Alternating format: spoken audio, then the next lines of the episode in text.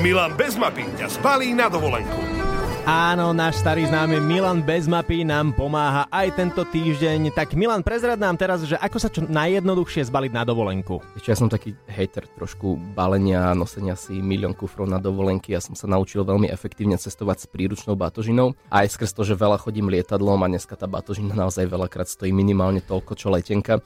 Takže ja si vždy vypočítam koľko dní niekde budem, napríklad idem na 7 dní do Chorvátska, tak si vyratam, koľko na to potrebujem tričiek, spodného prádla, sa, ono sa to všetko pokombinuje a, samozrejme dneska kúpiš naozaj všade všetko, takže čo, čo by som si možno zobral maximálne, že nabíjačka, plavky.